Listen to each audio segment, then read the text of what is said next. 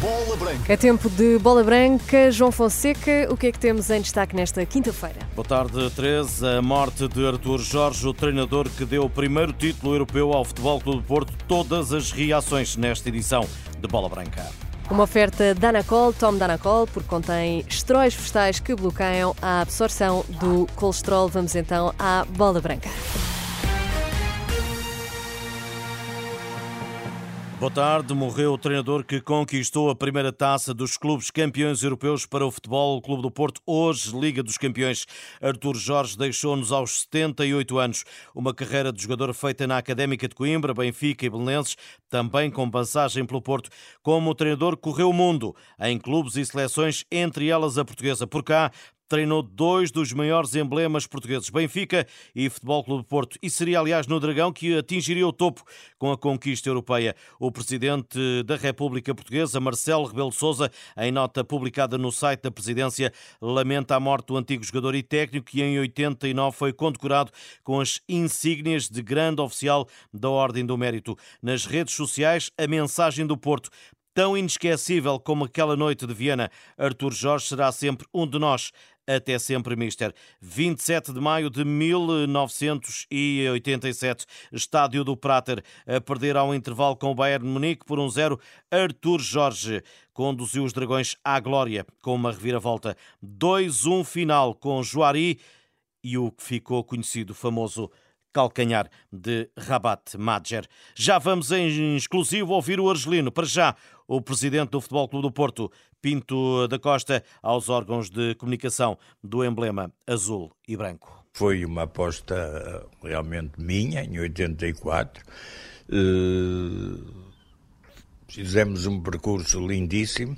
Foi o primeiro título que nas minhas presidências o Futebol do Porto conquistou eh, era ele o treinador e foi ele o primeiro treinador português a ganhar uma prova dos campeões europeus. Em 1987 fez uma equipa fabulosa, conseguiu realmente eh, criar um espírito de grupo, de vitória, que naquela final, embora o favoritismo fosse todo para o Bayern de Munique, ele incutiu no espírito dos jogadores uma ambição que quando entramos para o campo acreditavam todos que íamos ganhar como ganhamos. Pinto da Costa, o presidente do Futebol Clube do Porto, e há poucos segundos chegou a mensagem também de Madger, o homem do famoso calcanhar que esteve ainda na origem do empate e depois com a conclusão de Juari para a glória portista. Madger, em exclusivo a bola branca. Bom dia. Tomei conhecimento da triste notícia do falecimento de meu antigo treinador, Arthur Jorge, com quem conquistei vários títulos, incluído a taça dos campeões europeu, 87. Gostaria de apresentar as minhas sinceras condolências à sua família e ao Clube do Futebol Clube do Porto descansa em paz. É o Madger. Badger, em declarações exclusivas acabadas de chegar à redação de Bola Branca, também nos sentidos pêsamos à família de Artur Jorge. O Benfica também já reagiu através do presidente da mesa da Assembleia Geral, Fernando Seara. O Benfica expressa os sentidos pêsamos. Eu recordo o jogador, o treinador e também o homem que deu dignidade ao futebolista em Portugal.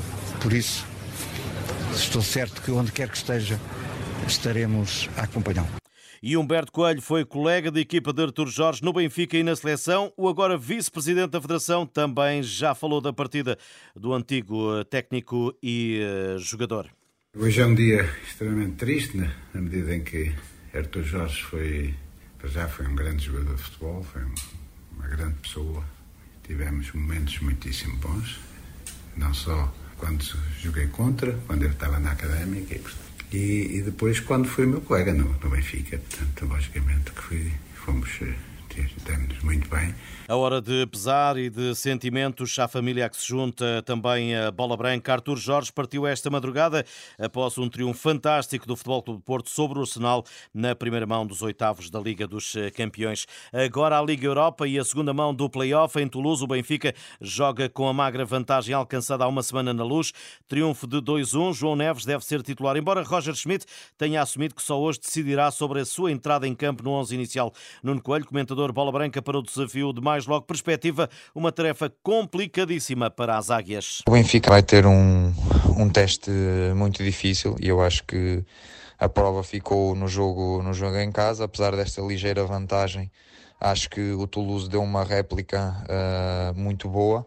Não foi dos melhores jogos do Benfica, também é verdade, uh, mas parte com essa vantagem que poderá ser preciosa. No entanto, jogando fora, em França, o Toulouse tem um, tem sempre ou demonstra sempre bastante dificuldade nas equipas que vão, que vão jogar ao seu estádio.